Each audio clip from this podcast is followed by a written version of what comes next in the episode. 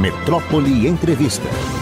Vou conversar agora com alegria com Luiz Marinho, ministro do Trabalho e Emprego, deputado federal, advogado, foi prefeito de uma das mais importantes cidades deste país, São Bernardo do Campo, em 2009, 2016. Convivi com ele quando, como voluntário, participei da campanha de 2002 que levou o nosso querido presidente Lula, primeira vez à presidência. Ministro, que bom te ver, rapaz, que bom conversar com você, que bom saber que você está à frente desta pasta tão importante. Tudo bem com você, ministro? Tudo bem, Mar. Meu bom dia, um prazer também, uma alegria enorme é, estarmos aqui nesse programa contigo, agradecer a oportunidade, lembrar que a rádio vai completar 24 anos, é isso? Isso. 20 de abril, então quero já é, trazer aqui os cumprimentos e desejos de vida longa. É, obrigado pelo carinho, viu, Mário?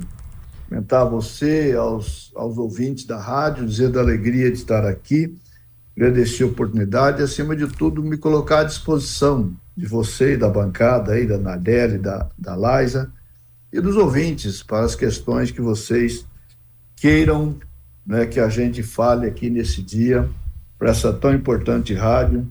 Lembrar que comunicação é tudo né, num processo democrático. Nosso país, que tem uma democracia ainda bastante jovem, jovem e muitas vezes até frágil, que nós precisamos sempre chamar a atenção da sociedade, da população, cidadãos, cidadãs, da necessidade de sempre fortalecer o processo democrático. Vide, há um ano atrás, a tentativa de interrupção de um processo democrático, né, ausência de respeito aos eleitores, eleitoras, ao povo brasileiro.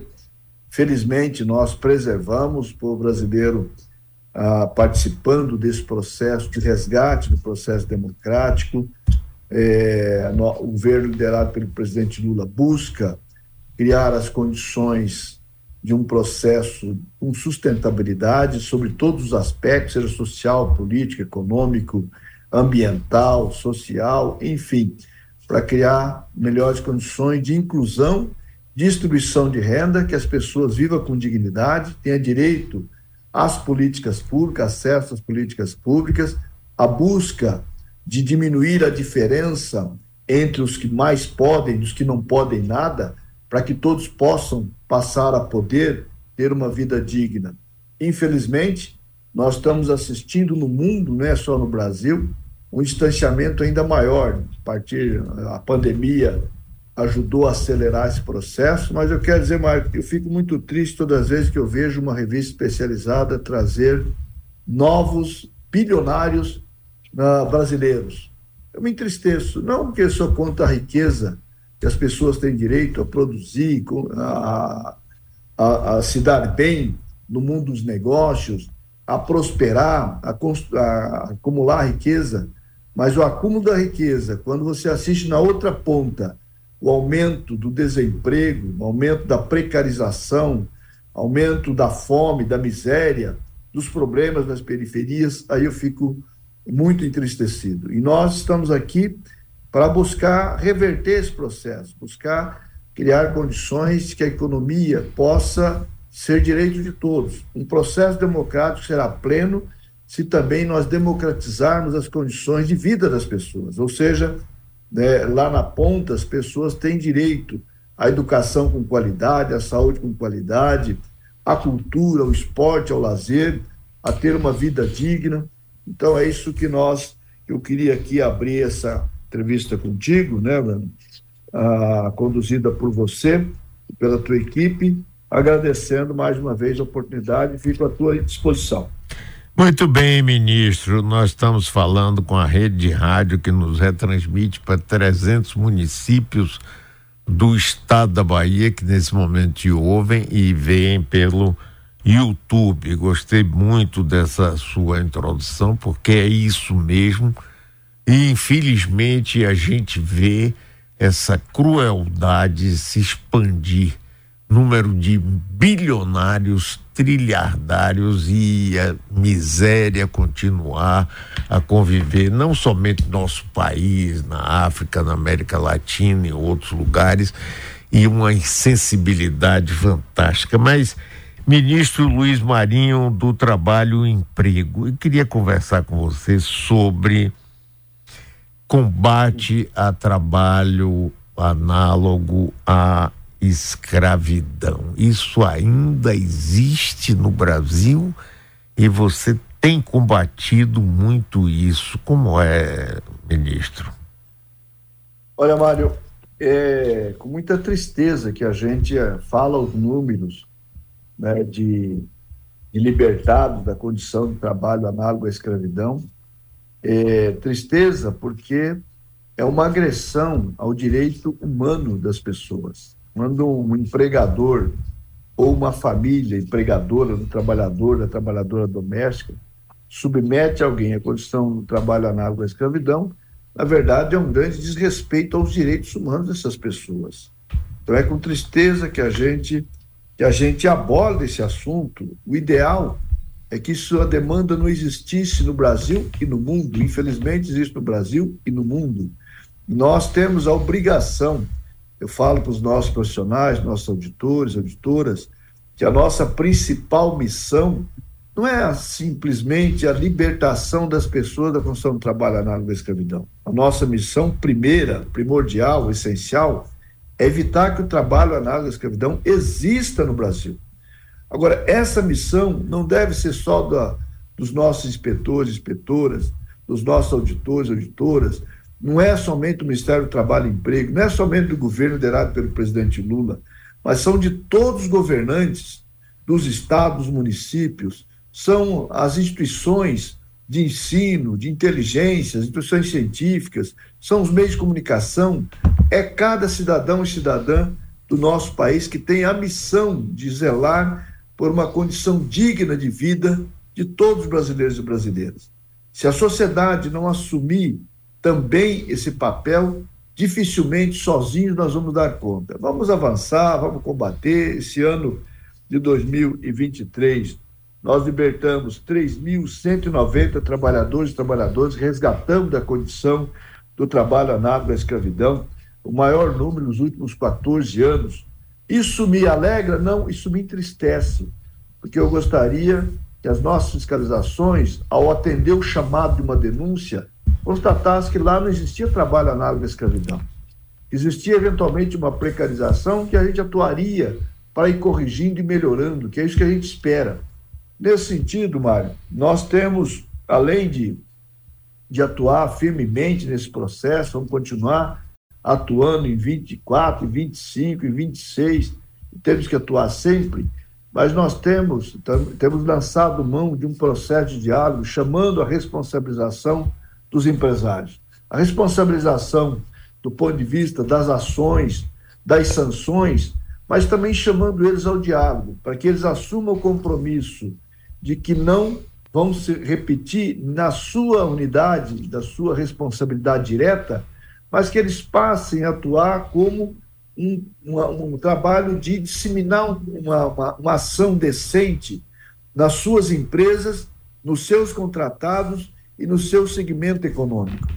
Quando teve a ação lá das vitiniculturas do Rio Grande do Sul, eu fiz questão de, pessoalmente, eu fiz questão de chamar os três empresários das três vitiniculturas. Inicialmente, eles reagiram que não queria ir ao meu encontro, porque achava que eu ia lá passar uma repreensão barata, né? e, e eu disse, olha, eu aconselho é, avise que seria melhor eles virem ao meu encontro, porque eu venho para dialogar e orientar. A não vinda significa que nós temos a obrigação de agravar na sanção. Então, eles acabaram vindo constrangidos, mas fizemos toda uma conversa e orientamos. Eles assumiram, fizeram, fizemos, eles fizeram um pacto com o Estado brasileiro através do Ministério do Trabalho e Emprego, também Ministério Público do Trabalho é, com, com conhecimento público, de assumir a responsabilidade de evitar daqui para frente, não somente nas suas empresas, mas disseminar isso no segmento econômico. Esse nós estamos trabalhando pacto desse jeito, assim como com os produtores de café, com as entidades representativas, tem um grupo permanente, junto com a participação da Confederação Nacional da Agricultura, com a participação do Ministério da Agricultura, Ministério do Desenvolvimento Agrário, com a participação do Ministério Público do Trabalho, com a participação do Movimento de Desenvolvimento, do, do Ministério do Desenvolvimento Social, enfim, com a CONTAG, com a CONTAR, com as entidades representativas de trabalhadores. Essa é a aposta que, a partir do diálogo e da propaganda, propagandeamento que você possa chegar nos trabalhadores, para que eles rejeitem, para que eles não aceitem, para que eles tenham a proteção do Estado nesse sentido. Aos empregadores, para que não cometa que é mais, é mais custoso quando eles serão flagrados. Portanto, nos ajude a libertar o Brasil dessa chaga, desse mal, desse câncer, desse envergonhamento do Brasil na comunidade internacional. E, e, e chamando a atenção do custo econômico, porque uma empresa que tem o seu produto vinculado ao trabalho escravo, ele perde a capacidade da exportação, perde inclusive a capacidade de crescimento das suas vendas no mercado nacional. O, uh, o povo brasileiro já vem, já vem dando sanção direta, recusando é, produtos que eventualmente estejam vinculados ao trabalho, análise da escravidão ou exploração de mão de obra infantil. Nesse tema ainda, quero chamar a atenção das pessoas, do ponto de vista do ser humano. É, eu fico assim, enojado até, quando ah, os auditores me relatam a, a, a, o resgate de uma trabalhadora, de um trabalhador doméstico. É a forma mais cruel da submissão de um ser humano a outro ser humano. Eu nem sei se são, é, se é, é ser humano porque os animais não fariam isso. É, onde uma trabalhadora é submetida há anos e anos a fio da ausência de liberdade, da ausência de remuneração, da ausência de poder tomar as iniciativas da sua vida, que é o empregado doméstico, empregada doméstica, quando colocada na condição de um trabalho análogo da escravidão. E a cara de pau de muitas vezes dizer, mas é como da família. É, pois é, parte da família. Ele tem aqui, mora aqui na minha casa, mora na casa para estar super, é, sujeito à exploração a 24 horas por dia? Se é da família, teve direito à educação, pôde ir para a faculdade, pôde se preparar para sair daquela submissão e poder ir para o mercado de trabalho conforme desejar, desejaria, está, está na herança, está lá na, na no testamento, é, é, isso? Se é da família, tem que estar no testamento de herança, então, é muita cara de pau, é muita hipocrisia. E nós temos que chamar atenção. Né? Aí você vai ver gente graduada, empresários, é, até tem até uma denúncia que ele está negando, está disputando tal, de um desembargador de justiça no estado de Santa Catarina. Onde nós estamos? Então, essa indignação, eu convido as pessoas ao direito a indignar-se porque essa indignação é que pode levar um processo de nos libertar dessa condição. Desculpe ter até alongado desse tema, mas não, é não, ministro. é muito custoso para o processo democrático. Eu concordo inteiramente, ministro. E essa conversa eu me lembro quando foi aprovada a lei que dá direitos trabalhistas empregados domésticos, que inclusive o ex-presidente votou contra essa nossa classe média que se acha elite. Ah, mas que absurdo, trato como se fosse da família. Aí eu pergunto: dorme num quarto igual ao da família, come a mesma comida, senta na mesa com a família. Então, o que é isso? Que hipocrisia! Isso é um absurdo, a gente tem que combater e essa lei que deu esse direito, ministro, mudou muito essa relação e foi bom, positivo, positivo. Agora, ministro, eu queria que você falasse um pouco também da criação de empregos. Estamos conseguindo criar novos empregos com carteira assinada? Estamos sim, Mário. O 23, o primeiro ano do nosso governo, ele foi um ano muito difícil, você sabe disso. Na circunstância que nós assumimos o governo, o presidente Lula teve que começar a governar antes de tomar posse. Você se lembra que o presidente, o ex-presidente, fugiu lá para os Estados Unidos, foi lá à busca de proteção, sei lá do que, ficou lá alguns meses. E, e deixou o país em frangalhos, deixou o país destroçado de vista de governança e de economia.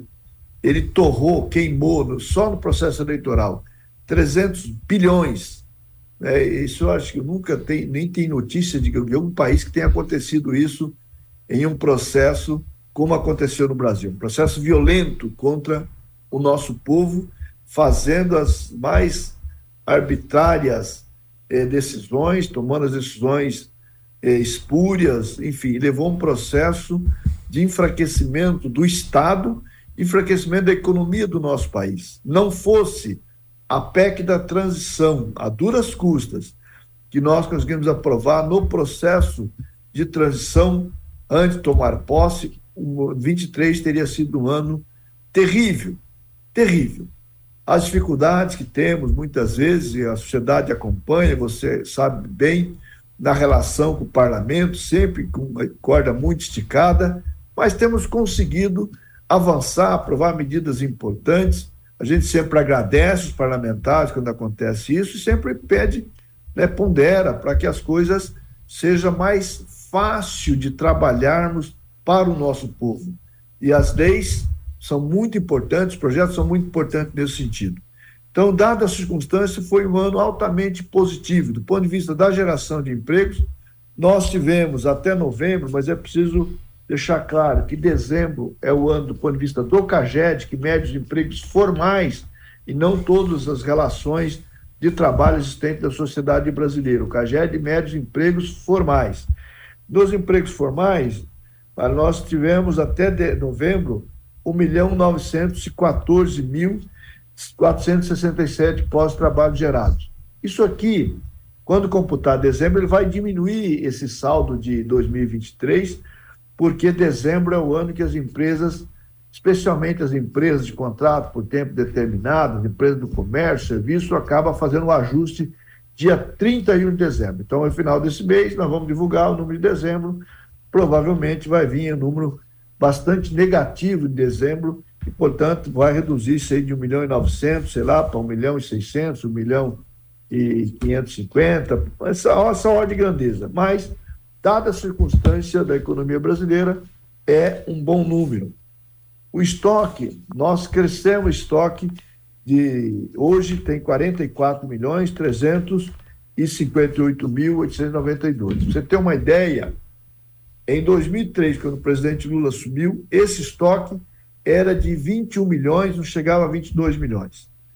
Ah, governos, dois governos do presidente Lula, um governo e pouquinho da presidenta Dilma, que na verdade não completou nenhum governo direito, porque a partir da eleição né, que a Dilma é, é, é, venceu, derrotou o Aécio Neves, teve uma cumplicidade do então presidente da Câmara e com o senador Aécio naquele momento, e uma perseguição não deixaram de uma governar mais. Já antes dela tomar posse do mandato, já tinha um boicote terrível no parlamento contra os projetos para responder ao impacto da crise econômica global, que impactava fortemente na economia brasileira e eles não deixaram a Dilma andar de lado. Portanto, foi muito até levar o seu, a sua cassação, aquele golpe terrível contra o processo democrático já naquele momento. Mas nós chegamos ali 2014 com 42 milhões de estoque, de 21 milhões e pouco, 22 milhões para 42 milhões. Para você ter uma ideia, essa, esse processo do golpe contra a Dilma, governo Temer, Bolsonaro teve uma, uma variação de redução para 38 e de novo, de novo a reposição, a recomposição da ordem de 42 milhões e alguma coisa, não chegando a 43 milhões no final do governo Bolsonaro. E nós retomamos o processo de crescer esse estoque, chegando agora a 44 milhões de pouco. Estou dando essa explicação para entender, porque muitas vezes fala assim: a reforma trabalhista gerou um milhão e meio de empregos. Fala onde? Na verdade, ela fez foi trocar qualidade de empregos. Ela trouxe sim um processo de precarização terrível para a economia, para o mercado de trabalho brasileiro. A fragilização do mercado. Hoje, a gente sempre fala, os empresários têm que assumir responsabilidade. Temos que melhorar a, a, a saúde da, do mercado de trabalho. Você tem uma ideia, para este 1 milhão e 900 de saldo de 23, houve uma rotatividade de 21 milhões de postos. Ou seja, metade do, praticamente a metade do estoque rodou para ter esse saldo de 1 milhão e 900. Então, é o seguinte, o mercado de trabalho ele está bastante precarizado. Isso, em grande parte, vinculado à reforma que foi feita lá no governo Temer, aperfeiçoada pelo governo Bolsonaro. O ouvinte pode perguntar, ministro, por que vocês não revêem, então? Porque depende do Congresso. Não haverá mudança sem mudança no Congresso Nacional. Portanto, a responsabilidade do eleitor, da eleitora, com a qualidade de uma política pública depende do seu voto no processo eleitoral. É importante ter essa reflexão. É, ministro, que prazer enorme conversar com você. Muitíssimo obrigado, ministro Luiz Marinho. Espero que a gente volte a conversar outras vezes. Quando estiver aqui na Bahia, também dê uma chegadinha. Será sempre muito bem-vindo. Parabéns aí pelo seu firmeza, pela sua vida política e pelo seu trabalho. Um prazer enorme conversar com você nessa manhã, Luiz. Deixa um abraço, Mário. Eu que agradeço a oportunidade, o carinho e estando aí, sim, vamos aí tomar um café. É, e deixa um abraço a você, aos ouvintes. E vida longa e muita saúde. Muita saúde ao nosso povo. Valeu. Valeu. Muito obrigado. Luiz Marinho, ministro do Trabalho e Emprego.